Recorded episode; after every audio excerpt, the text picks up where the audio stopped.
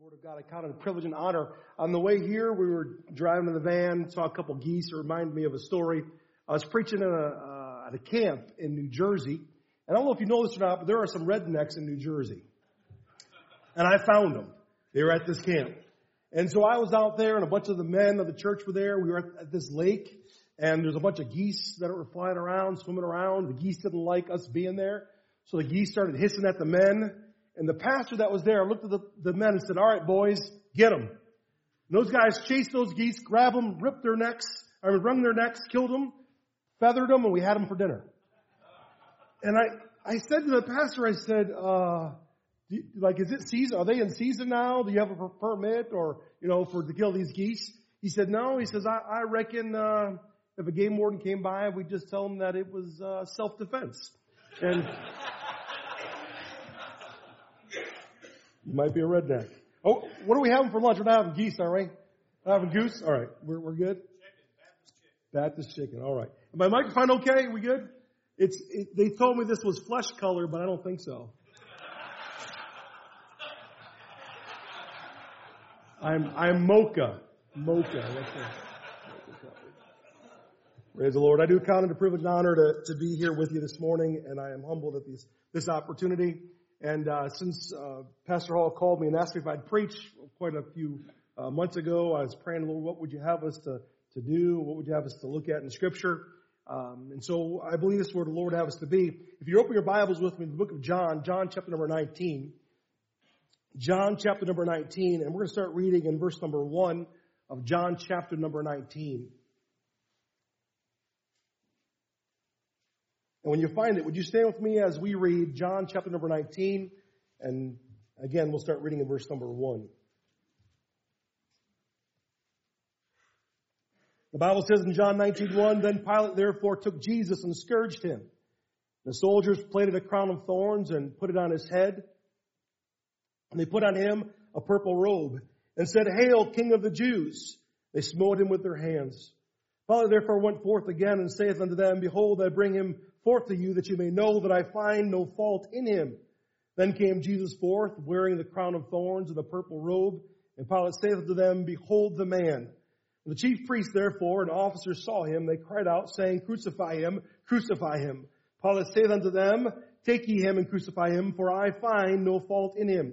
The Jews answered him, We have a law, and by our law he ought to die, because he made himself the Son of God. When Pilate therefore heard that, that saying, he was the more afraid, and went again to the judgment hall and saith unto Jesus, Whence art thou? But Jesus gave him no answer. Then saith Pilate unto him, Speakest thou not unto me? Knowest thou not that I, that I have power to crucify thee, that have power to release thee? Jesus answered, Thou couldst have no power at all against me, except it were given thee from above. Therefore he that delivered me unto, thy, unto thee hath the greater sin. And from thenceforth Pilate sought to release him, but the Jews cried out, saying, If thou uh, let this man go, thou art not Caesar's friend. Whosoever maketh himself a king speaketh against Caesar. When Pilate therefore heard that saying, he brought Jesus forth and sat down in the judgment seat in a place that is called the pavement from the Hebrew Gabbatha. And it, verse number 14, and it was the preparation of the Passover about the sixth hour. They saith unto the Jews, behold your king. They cried out, away with him, away with him, crucify him. Pilate saith unto them, shall I crucify your king? The chief priests answered, We have no king but Caesar. Then delivered he him therefore unto them to be crucified. They took Jesus and led him away. And he, bearing his cross, went forth into a place called the place of a skull, which is called in the Hebrew Golgotha, where they crucified him and two other with him on either side, one, and Jesus in the midst. Let's pray. Father, it's a great uh, thing to be able to gather as a group of men here on this Saturday morning, to be able to sing your praises, to fellowship, to come before your throne in prayer, and Lord, especially to open up this wonderful book, the Word of God. Thank you, Lord, for this opportunity. I pray, Lord, that the Holy Spirit would have free reign in our hearts and lives. I do pray if someone here today does not know Christ as their Savior, they would realize their desperate need to be born again. Without Jesus Christ, that they'd realize they'd spend eternity in the lake of fire. Lord, for those of us that are saved, help us, Lord, to walk and live as men, as godly men, men that love you, men that are submitted to your will, and that we'll do your service until that trumpet blows or till the day that we die. We pray these things in Jesus' name. Amen. Amen. Thanks so much. You may be seated. There are so many things running through my mind uh, lately. If you look around and see the state of our world and the state of our country, uh, it's absolutely amazing the things that are going on. And I look around and I go, well, what is really the problem? Now, I know that there's certain things that would, that uh, would be laid at your feet and there are certain people that believe that men are the problem. That the, that manliness is the problem. It's been referred to oftentimes already here this morning about toxic, toxic masculinity. I'm here to tell you that men aren't the problem, men are the answer. And I have no idea as you look at churches today, and I have the opportunity many times to travel different churches and see different ministries and look around and talk to other pastors and other men in, in ministry. And we talk and we, we talk about the fact that in most of our churches, the problem in our churches is that we don't have a whole lot of men in our churches that are fully engaged. To get them to come to church is, is a monumental thing, but generally speaking, most men come to church and they sit during a service and go home and, but they're not really engaged in the, in the fight. They're not engaged in the work. They're not engaged in the ministry. And many times there are men that aren't even engaged with their own families. And I begin to think, well, what, what has to happen? I don't, I don't watch a lot of news because I already have high blood pressure. And you start to think about all the things that are happening with the news and you think, uh, surely this is going to stir people up. I mean, I mean, I don't know if any of you went out and bought a different type of razor blade. But you, you think, well, well, that's not right. You watch what uh, New York, uh, the state of New York has just done, murdering babies. That, does that not stir you up? We look around and think about the, the attack on the Second Amendment. Is that okay to say here? The attack on the Second Amendment, talking about what a, what a marriage is, and, and God has declared that a marriage is, is between a man and a woman. And you go, well, what, what is going on here? And there's certain things that, that begin to, to make you wonder what's going on. But I'm here to tell you that we should not be stirred up because of what's going on in politics. We should not be stirred up about the laws that they're passing. There's something more that should make a man be engaged. There's something more that should make a man say, you know what? God has put me here for a specific purpose. I have no time to be apathetic. I have no time to be disengaged. I need to be stirred up to serve my Lord and Savior, Jesus Christ. Now I was reading in 2 Peter chapter number 1 verse 13, Peter says, yea, I think it meet, it's good, it's appropriate, as long as I am in this tabernacle, this body, to stir you up by putting you in remembrance. Peter says, you know what? I, I believe that we need to stir men up by putting them in remembrance. 2 Peter chapter 3 verse number 1. This second epistle, beloved, now I write unto you in both which I stir you up, or stir up your pure minds by way of remembrance. The word stir means to arouse from sleep or inactivity, to excite, to move to activity, to wake up. And I believe that we as men need to be stirred up. And Peter says, how am I going to stir you up? Paul says, how am I going to stir up the men of God? He says, I'm going to stir them up by putting them in remembrance. There are certain things that you and I ought to remember, and that should be an eternal flame inside of us to serve the true and living God. Now, I remember, remember 1911? Remember where you were when those planes hit those World Trade Centers? Do you remember where you were at and what you were doing? I, I remember uh, after that happened, I was preaching in Wisconsin. I went out and uh, I bought the two of the biggest flags I could find and I, I, I put them on poles and I duct taped them to my side mirrors of my, of my dually pickup truck driving down the road. People beeping the horns. You couldn't find a flag anywhere. It was, uh, it was something that brought us as a nation together for a few short weeks. And we said, we will never forget. Remember that? We will never forget. And then along the lines, somewhere down the line, somebody decided that we can't show the video or the images of this, of this tragedy in our country because it might invoke violence. So we have generations that have grown up that don't really remember and have never really seen what really happened on that day. So the nation we said we will never forget, but then we took away the pictures, took away the video, stopped talking about it, and I would submit to you that there's a, a generation already that has forgot what happened on 9-11. Now listen to me. There is a picture that God wants us to have to remember something very important to keep us stirred up as men. What is that picture? Well, when a person accepts Jesus Christ as their Savior, they go into a baptismal water and uh, the pastor gets in there in the name of the Father, Son, and the Holy Ghost, baptizes them. It's a picture of Jesus Christ's death, burial, and resurrection. He wants us to remember that, that picture of what Jesus Christ did. I don't know how often your, your church has communion or the Lord's table. But the Lord's table is, is a picture of Jesus Christ becoming a man, living a life, a, a sinless life, being willing to give his body and shed his blood to die for us, and we're to do it till he comes back. Jesus Christ loves us, died for us, and rose again, and the Lord's table is a picture of what Jesus Christ has done for us. What does he say? He says there in this first Corinthians chapter number 11, verse 24, this is my body, right? Which is uh, broken for you. This do in remembrance of me. This cup is the New Testament my blood, shed for many for the remission of sins. Uh, what? This drink in remembrance of me. He wants us to remember what He did for us.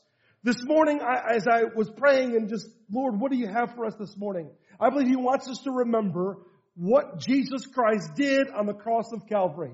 The first song that we sang here this morning talked about the fact uh, uh, of God's great faithfulness. And when I think that me, a, a great sinner, that Jesus Christ died for me, a sinner, I'm overwhelmed at God's true and great mercy and grace and faithfulness.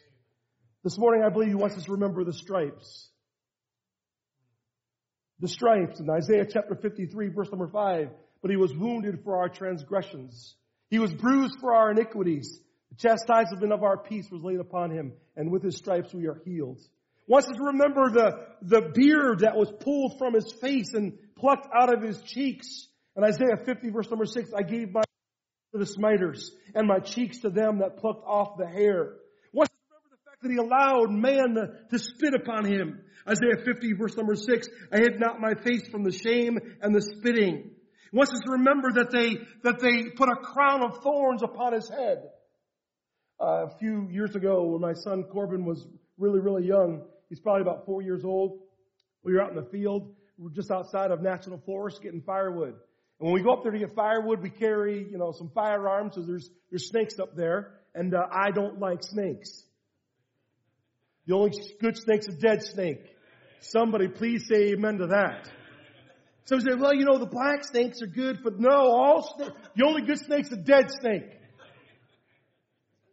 So we, we're up there, we're fully armed, there's rattlers up there and everything, we're ready to go. And, uh, so we're cutting firewood and everything, and I heard my four-year-old boy let out this curdling scream and cry, and the first thing I thought was, snake, right? Uh, so I went running down, I run, run over there and he's, he's down holding his leg and he's crying. I said, I said, son, are you okay? Are you alright? He goes, yeah, I don't know. That bush bit me.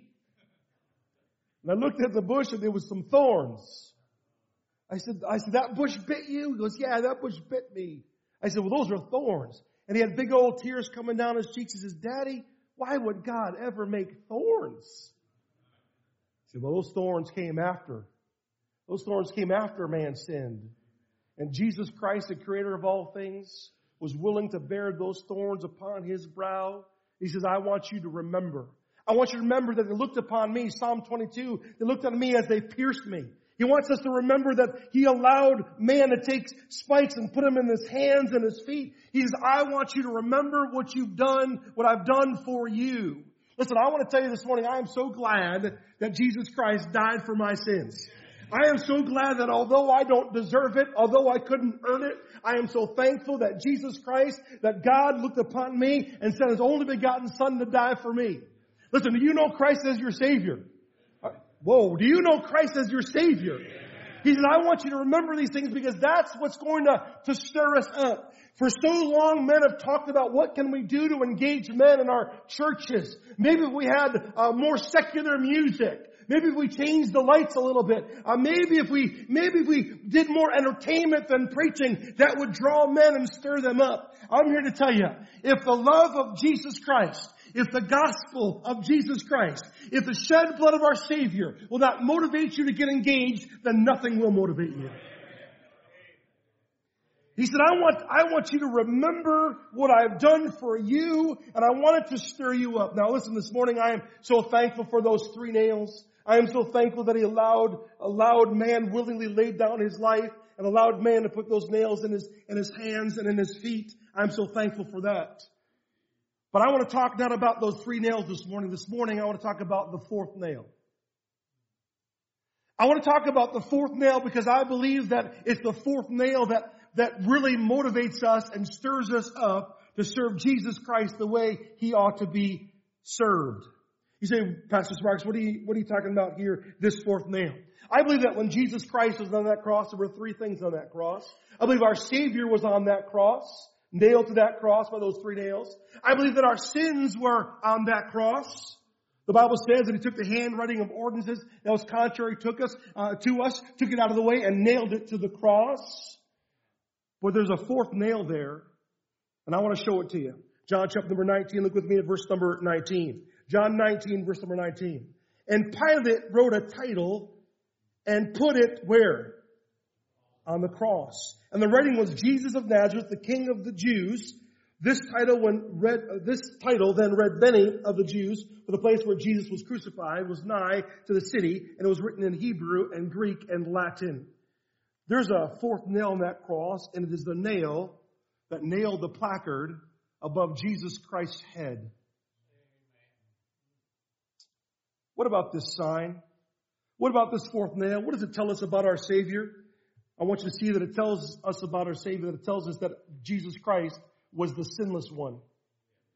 That Jesus Christ was the sinless one. What the Romans would do to, to, uh, when they crucified individuals, they would not only nail to the cross, but they would nail a placard above their head to be able to, to tell people the crime, the accusation of what this person did. It was a deterrent.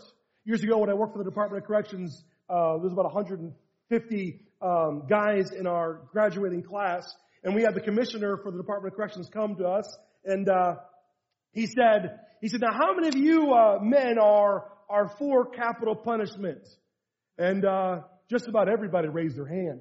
And he said, Oh, you guys are kind of hard nosed. Don't you know it's been proven that capital punishment is not a deterrent? And somebody in the back said, It is for that guy. it is for that guy. It'll never happen again. So you were walking and walking down uh, the road uh, that was occupied by the Romans, and you would see a man there being crucified. You say, "Well, what's that? What's what's going on here? And you look above his head and see that sign nailed there and said what the crime of that, of that individual was. When we look above the head of Jesus, what do we find nailed there? Go to John chapter number 18, look at verse number uh, 29 with me. John 18, verse number 29. Pilate then went out unto them and said, What accusation bring ye against this man? They answered and said unto him, If he were not a malefactor, we would not have delivered him unto you. Paul says, all right, what am I going to nail above this guy's head? You want me to kill him, but what am I going to nail up there to say is what his accusation is? And don't you love their answer? They don't give an answer. They say, well, if he wasn't a bad guy, we wouldn't be here, would we? I remember years ago, my mom was, uh, she was, uh, pregnant and I was a teenager and, um, she, she was out of her mind. Can I just say that? Is that okay? Uh, she, she, I, there was a rough pregnancy apparently, but she was a little bit, um, crazy.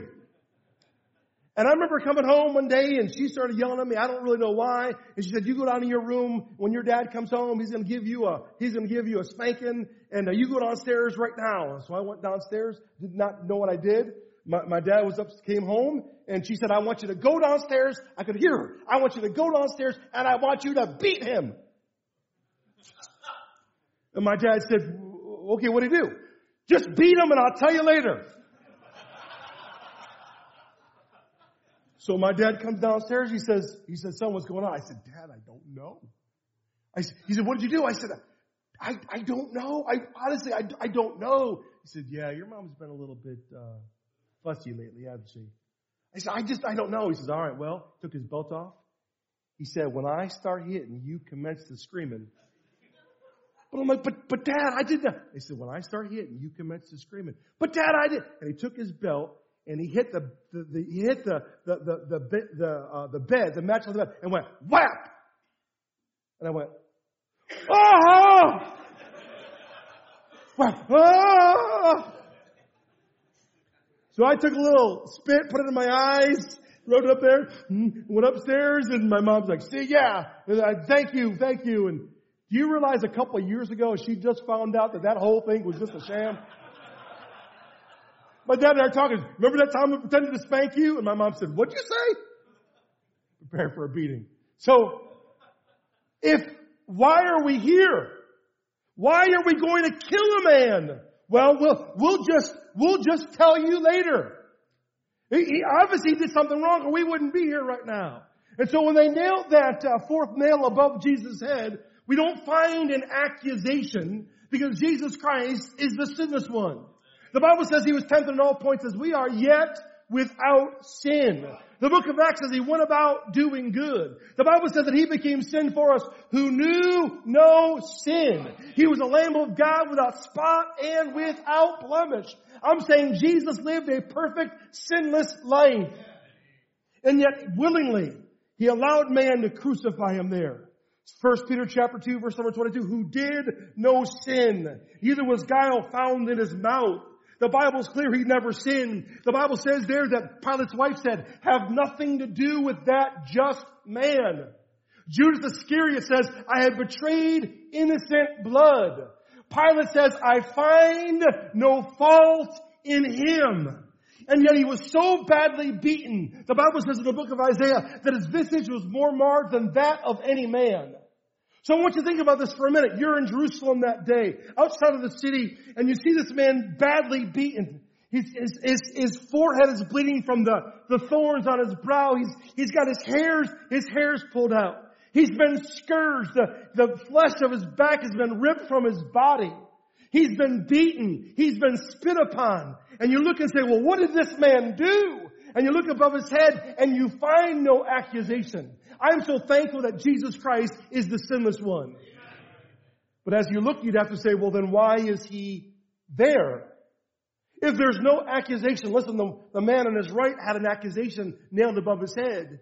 He's a thief. He's a robber. The man to his left had an accusation. The Bible says that these two were malefactors, evildoers. He had an accusation above his head. But although Satan would try to hurl temptation at our Savior, Jesus Christ, the accuser of the brethren had nothing to accuse Jesus of because he was the sinless one. Several years ago, I was uh, I was working a secular job, and uh, the guy that I was working with, I, um, I was young, I was very young, and the guy that I was working with, uh, he was a member of a cult, and the cult that he was a member of, the the leader of this cult said that he was Jesus, and uh, he would have like if you were in that cult and you got married, he would have first rights to your wife. I'm talking, I'm talking, it is just a, a, wicked thing. Well, we're sitting there working and, uh, he said, you want to know a difference, difference between your Jesus and my Jesus? That's what he said. He said, you want to know the difference between your Jesus and my Jesus? I said, uh, yeah, what do you think the difference is? He said, the difference is my Jesus never sinned and your Jesus always sinned. I said, what'd you say? He said, I, I said, I said, stop, don't say it again. I did hear you. I said, if you say it again, the next time you say it, it will be with less teeth. That was before, a pastor's not to be a brawler or a striker. That was before I was a pastor. I got so, I got so upset because we know that Jesus Christ never sinned. So you go, well then why did he, why did he die? Well, then as you look above his head and see that fourth nail, you say, well then why is he there? Jesus was not dying on the cross for his own sin. He was the sinless one. But we see from that sign that he's also the sacrificial one. He wasn't dying for his sin, he was dying for your sin. He wasn't dying for his sin, he was dying for my sin. He wasn't dying for his sin, he was dying for the sins of the world. As you look at that sign, as you look above it, uh, the Bible says in verse number 20 of chapter number 19, the title that read, uh, the title then read, many of the Jews, for the place where Jesus was crucified was nigh to the city, and it was written in Hebrew and Greek and Latin. Jesus was on the cross of Calvary, being the sacrificial one, dying for the sins of the entire world. I am not ashamed of the gospel of Jesus Christ, for it is the power of God unto salvation to the Jew first and also to the Greek. Jesus was dying for the sins of the world. It's an amazing thing. Amazing thing that Jesus Christ didn't just die for a select group of people. He's a ransom for all. Who would have all men to be saved and come into the knowledge of the truth. The Lord is not slack concerning his, his, his promises. Some men count slackness, but is long suffering to usward, not willing that any should perish, but that all should come to repentance. Hebrew, Greek, and Latin. For the Hebrews, the Romans, those that were Hellenized and believed false religion, Jesus Christ was willing to die on the cross of Calvary for the sins of the world. Remember back in Genesis chapter 11, remember the Tower of Babel? And they're sitting there. God says, replenish the earth, go, go out, spread out, and multiply. And man said, no, we're going to stay together. And they began to build a tower up to heaven to make a name for themselves. And God, the Bible says, came down and he confounded their languages. So you're sitting here working and, you know, you, you're disobeying God and you, and, uh, you say, hey, hand me, hand me that hammer. And the guy says, don't está usted? What? What are you? This is America. No, it's not. This is the Tower of Babel. English. I don't know what they said, but now there's this, we're confounded. We don't, we don't understand. And, and so because they couldn't, through that confounding of the languages, God, God spread them throughout the world. I believe with all my heart in Acts chapter number two, we see God overthrowing the curse of the Tower of Babel. In Acts chapter number two, the Bible says that Peter got up to speak and that there were Jews of every nation that were there, devout men, and every Jew of every nation was there. And the Bible says that every man heard Peter preach the gospel in their own languages and they were confounded. God says, I want everyone to hear the gospel of Jesus Christ. Jesus, the sinless one, is the sacrificial one, dying for the sins of the world. And I'm here to tell you, we need men that are engaged with giving up the gospel of Jesus Christ. I'm so thankful for the man that sat on a, on a stoop one day and took me as a, as a young man and opened up the scriptures and led me to Christ. I, I don't know who that man is, but I'm here to tell you, I'm thankful that there was a man that gave me the gospel. If you know Christ as your Savior, somebody engaged you with the gospel of Jesus Christ. We're so worried about our politics. We're so worried about Democrat or Republican. When I'm here to tell you that we need to give out the gospel. The gospel is the answer to our country. Revival is the answer to our country. Say, we need some men out on Saturday. We're going on visitation. And 30 women will show up and very few men will show up.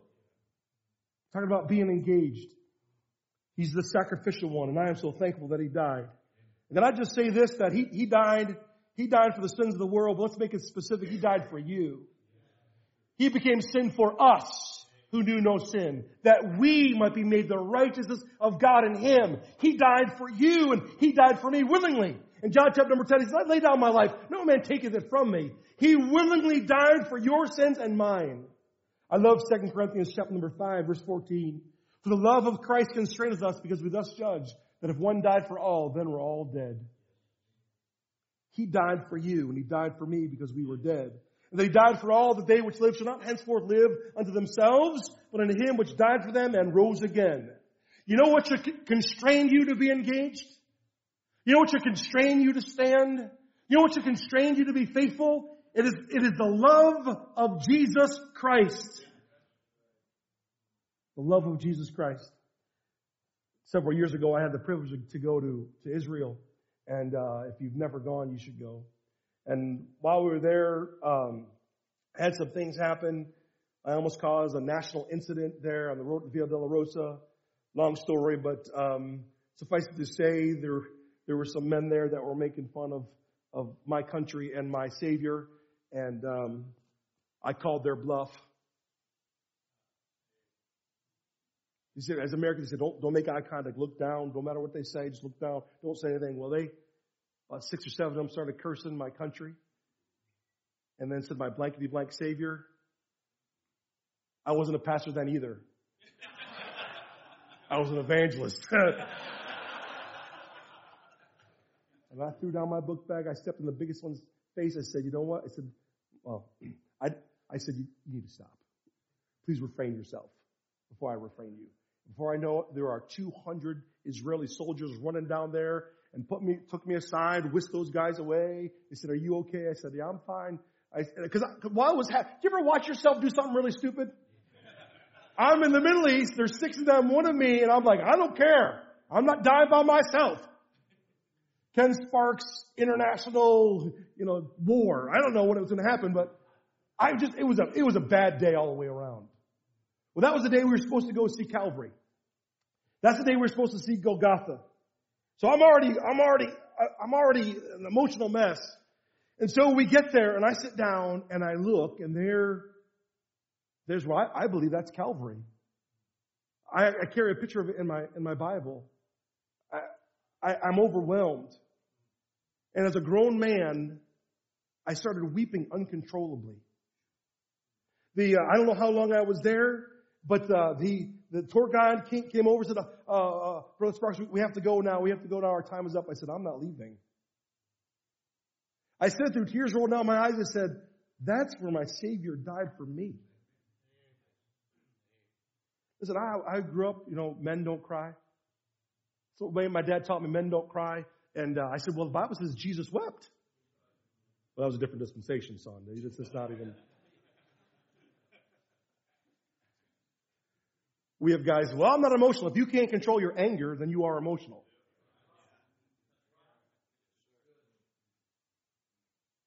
I'm sitting there looking at Calvary, Golgotha, and it looks like a skull, and I am overwhelmed with God's mercy and God's grace that was bestowed upon me at the cross of Calvary. Do you remember when you got saved? Some of you have been saved for 20, 30 years and your love for Him has waxed cold. I love when somebody first gets saved. I, I, I love it because they don't, they don't know what they're supposed to do. We know what we're supposed to do, right? We know how we're supposed to look. We know how we're supposed to pray, how we're supposed to act. They have no idea. I love seeing a new, a new believer just get saved and find John 3.16 for the first time. Pastor, have you seen this verse? For God so loved the world? Have you read this verse, Pastor? And then somebody sits next to him been saved 30 years. Oh, he's just learning that verse. Problem is that person got over it. I love hearing that new, that new believer pray. I love, the, I love hearing them. They don't know the, the doctrines of prayer. They just talk to God. Hey, uh, dear Lord, uh, this guy was uh, at a drug addiction ministry, led him to Christ. Uh, about two days later, I'm, I'm praying with him. Oh, God, yeah, this is, this is Bob. Bob Smith. I'm the one that lives on Pine Street. I'm like, don't you know God is omnipotent? Lord, I know you're really busy holding everything together and everything, and I don't know if you're going to hear this prayer right away, but if you get to this prayer, I'm like, do you think God has some catalog? Like, oh, I'll get to it eventually? I'm like, God knows where you are. God, God, God, God can hear you. God is omnipotent. God is omniscient. Don't, don't you know who this God is? This man got a hold of God and was excited about the fact he could talk to God. And we've been saved so long, we've gotten over His grace, we've gotten over His mercy, we're just so cleaned up, we know everything we're supposed to do, everything we're supposed to say, but we're dry as dust. We're apathetic, we're disengaged. I'm telling you that Jesus Christ dying as the sinless one and dying for your sins and mine ought to make us stand. The fact that Jesus Christ died for your sins and mine ought to engage us. Fully engaged in our families, in our home, in our prayer life, and giving up the gospel. And if the love of Christ doesn't constrain you, nothing ever will. Lastly, as we look at this fourth nail, and most importantly, according to this text, we see that he is the, the sinless one and he is the sacrificial one dying for your sins and mine, not his own. But lastly, we see that he is the sovereign one. If you look with me here at John chapter number uh, 19 and verse number 20, verse number um, well, let's look at verse number uh, 19. And Pilate wrote a title and put it on the, on the cross. And the writing was Jesus of Nazareth, the what? The King of the Jews. He did not put a, an accusation over the cross. He nailed a title over the cross. King, it's where we get the word sovereign from. He is the, the sovereign one. And as we read this text, we find out it's all about the fact Jesus Christ, is he your king or is he not your king? Look at this, chapter number 19, verse number 3. And said, Hail, King of the Jews. Uh, verse number 12. And from thenceforth Pilate sought to release him. But the Jews cried out, saying, If thou let this man go, thou art not Caesar's friend. Whosoever maketh himself a what? King speaketh against Caesar. Look at verse 14. And it was about, it was the preparation of the Passover and about the sixth hour. And he saith unto the Jews, Behold your king. From the time that Jesus was born until the time that Jesus dies, the question is, is he or is he not your king? Keep your finger there in John. Go back to Matthew if you would. You're doing well. We're almost done. Matthew chapter number one. Keep your finger in John 19. Go to Matthew chapter number, well, Matthew chapter number 2. Matthew chapter number 2. Look with me at verse number 1. Matthew chapter 2 and verse number 1. Say amen if you're there. Verse 1. Now when Jesus was born in Bethlehem of Judea, in the days of Herod the king, behold, there came wise men from the east to Jerusalem, saying, Where is he that is born, what? King of the Jews, for we have come, uh, we have seen his star in the east and are come to worship him. Where, where is this one that's born king? Well, you know as well as I do that Pharaoh, or that, uh, that Pilate didn't like that. Now, the Herod didn't like that. And Herod's a little upset at that. Chapter number two, look at verse number seven. Then Herod, when he had privily called the wise men, inquired of them diligently what time the star appeared, he sent unto Bethlehem and said, Go and search diligently for the young child. When ye have found him, bring me word again that I may kill, uh, uh, uh, come and worship him also. Verse number 11. And when they were come into the house, they saw the young child with Mary his mother and fell down and worshiped him. These wise men said, you know what? We're looking for a king. And when we find the true king, we're going to bow down. We're going to submit we're going to sacrifice and we're going to worship this king. So from the time that he's born until the time that they kill him, the question is, will you submit to his sovereignty? Will you allow him to be the king, the sovereign, the Lord of your life? I find so many people are so thankful for those three nails. They're so thankful that Jesus Christ died. Thank you that He's the sinless one. Thank you that He's the sacrificial one. But when you talk about Him being the sovereign one, when you talk about Him being the one that dictates the way you use your mouth, the way you spend your money, what you wear, what you live for, all of a sudden men start backing up and go, oh, whoa, whoa, wait a minute. Jesus put it this way, and why call ye me Lord, Lord, and do not the things that I say? You're calling me an authority, but you're not allowing me to have authority in your life. These, uh, these soldiers took Jesus in John chapter number 11, said, oh, he's a king, and they mocked him for his authority. Oh, every king needs a crown, and they crush a crown of thorns on his head. Oh, oh, every king needs a, needs a robe, and they took that false robe and put it on his, his scourged back. Every king needs a scepter. Oh, here's a stick, here's a reed. And they took it and hit it with him and gave it back to him. Every king needs to be bowed down to. Oh, hail Jesus, King of the Jews. And I'm here to tell you that that same Jesus is going to come in like manner. When he comes, it's not going to be a crown of thorns. It's going to be with many crowns. It's not going to be a, a false robe. It's going to be a vesture dipped in blood. It's not going to be a reed. It's going to be a rod of iron. It's not going to be the king of the Jews. He's coming back as the king of kings and as the lord of lords. So the question is, is he your lord? Is he your king? Is he your sovereign? One of my favorite stories is when I was uh, few years ago, I was wearing a t-shirt and I'm a pretty good sized billboard. And, uh, I had an argument with my wife the other day. I said, I'm, I said, I'm in shape. She looked at me really funny. I said, I said, round is a shape. So I'm wearing this t-shirt and the t-shirt says Jesus is Lord on it. And she, and, and, uh, she sent me to the convenience store in the bad section of town. And, um, so I went there to get some milk and I walk in the, the convenience store. there's a guy behind bulletproof glass. I don't know what kind of store I'm talking about. Bulletproof glass, you, you they have a little drawer, you put your money in the drawer, they pull the money in. It's a bad section of town. And so I walk in there and uh, he's behind his bulletproof glass and he's got a towel wrapped around his head. His hair is probably wet. And um, so I'm I'm, I'm in there and I saw as soon as I walked in there, he's looking at my shirt that says Jesus is Lord. He's looking straight at it. And so I thought, okay, I'm a good, pretty good sized billboard. So I got the milk and got, got the bread. And then I walked up to the bulletproof glass and he's not looking at me. He's looking straight at my shirt. So I said, well, I, I guess I'll, I'll help him. I said, I said, Jesus is Lord. No! Jesus is no Lord. Oh, now how am I going to deal with this? Because right at that point, I was a pastor.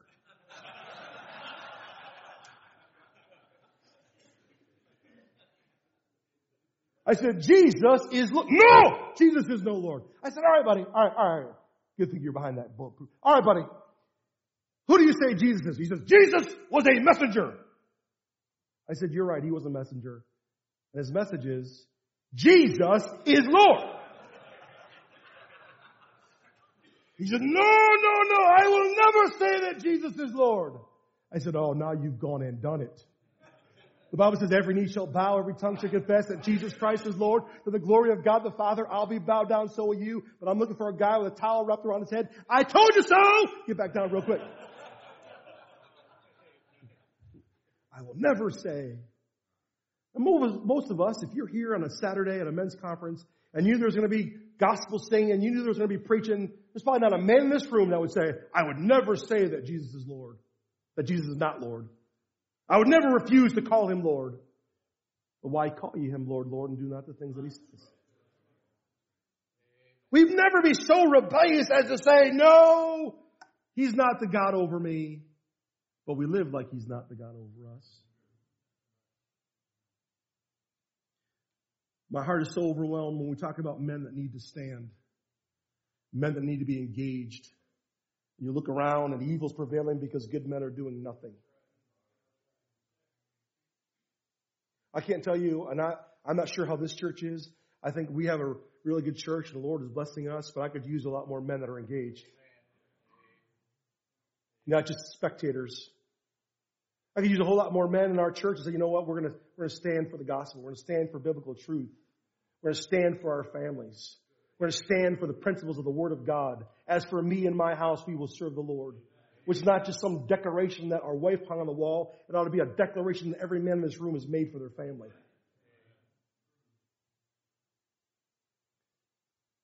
Several years ago, I was preaching in Canada, and I'm in Canada, preaching at the church, and I come out, and uh, out in the foyer, I was never really, how many of you were never really good at history? Um, I like history, I like it now, but I didn't like it back at school. I like history now, but so I didn't quite, not quite where I need to be. So I, I'm in, I'm in this foyer, and in the foyer in Canada, there's a lady, and she's got a white dress on and white gloves. Her hands are like this, and she's got a little tiara on her head. And I was like, uh, I know who that lady is. I said, isn't that the Queen of England? And like, uh, yes, that's the Queen of England, but she's also the King of all of Canada. I said, well, oh, really? I, I did not know that Queen Elizabeth was the Queen of Canada. How many of you did not know that?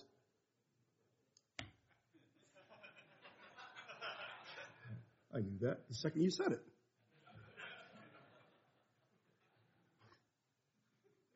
I said, she's the Queen of Canada? Yeah, she's the, oh, she's the Queen of Canada. You have a picture of her on the wall and, uh, in your church. Yeah, she's the Queen of Canada. I said, well, I said, so she can, she makes laws for Canada? Oh no. No, she can't make any laws over. She got no jurisdiction over here.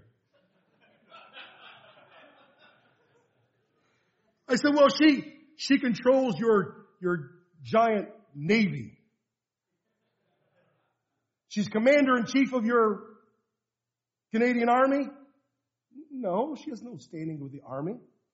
Well, she has the power of taxation. No, she can't touch our money then why is she the queen of Canada? And the pastor looked at me and said, well, it's kind of, it's just, we just, we just kind of like the idea of it.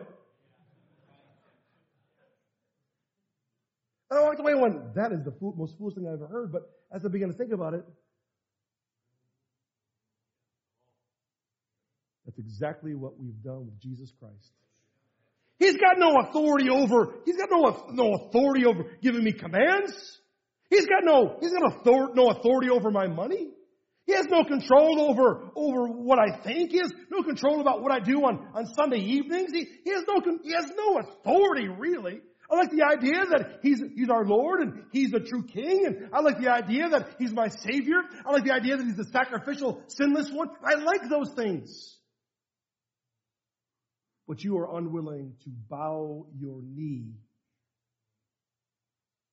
and bow your will to Jesus. Man, I believe that we cannot be the men that God's called us to be, and we cannot stand for what we need to stand for if at first we will not bow. I'm not sure if you're like me, but I like old Western movies. Is that, is that, can I say that behind this pulpit? Is that all right to say? Old Western, G-rated, uh, uh, old Westerns? How many like old Westerns? Oh, okay, there you go. All right, good. I thought I was in the wrong crowd here for a minute. I mean, I like the, I like the wah like, like I like the gun toting, spur jingling, right? Horse riding, six shooting. We still okay? There's one I saw, and I, I don't even know where I saw it, I don't even know how I saw it, but you know, this gunslinger, he's the, he's the one, he was the, the best gunslinger, and now he's getting old, so the young gunslingers are trying to get his reputation by taking him out. That's about 90% of every Western movie, right? You get a name. And this guy was old timer and, and, uh, he looked at one guy and, uh, he was working for another guy and, and guys yelling at him and, and he's down on his knees and, you know, saying, I'm sorry, I'm sorry. And the gunslinger says, get up off of your knees. He said, a man on his knees is only half a man. And he said that the man on his knees is only half a man. That's right. A man on his knees only half a man. I just, something, something inside. Yeah, that's right. And I thought, I need less of me.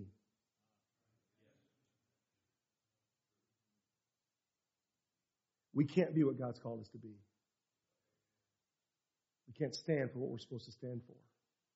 So I'm talking to a group of men. Some of you here this morning don't know Christ as your Savior, and if you were to die today, you'd spend eternity in a lake of fire. Can I tell you that today is the day of salvation? Now we can show you from the Bible how you can make sure you're going to heaven when you die. And that from a child that has known the Holy Scriptures, which is able to make thee wise unto salvation. You can learn about how to go to heaven and be wise to salvation by this book. These things have I written that you may know that you have eternal life. You can know by what's written. Let somebody show you. How, can I know that somebody can guide me? Let us guide you. Us show you from the scripture. You need to be saved today. And then there's those of us that are saved. We've saved, maybe saved for years. And we're so thankful for those three nails. We're so thankful that He's the sinless one. We're so thankful that He's the sacrificial one. When it comes to the fact that He's the sovereign one, maybe some of you honestly, maybe all of us honestly, need to have an invitation right now and come to an old-fashioned altar and literally bow before our God. Say, Lord, thank you for those three nails. Thank you for being my Savior. And today I fresh and anew.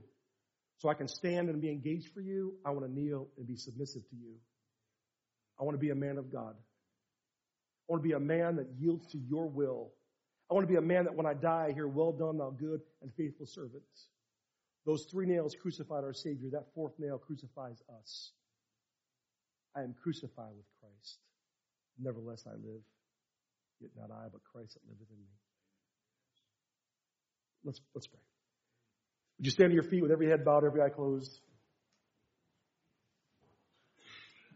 The invitation is crystal clear. If you don't know Christ as your Savior, would you be willing to come forward right now and have a show you from the Word of God how you can be saved?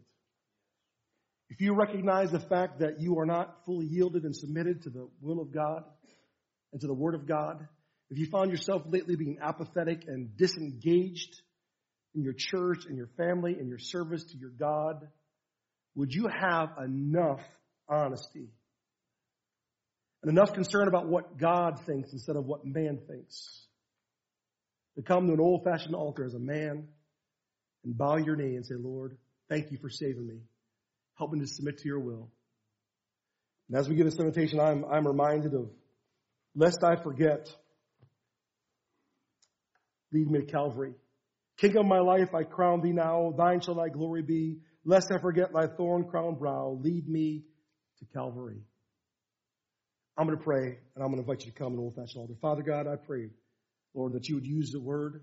Lord, I pray that this morning the love of Jesus Christ and nothing else would constrain us to serve you, to stand for you, to submit to your will as men.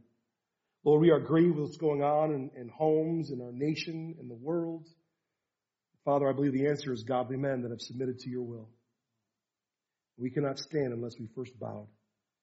So I humbly ask that you would use this invitation in the heart of every man here.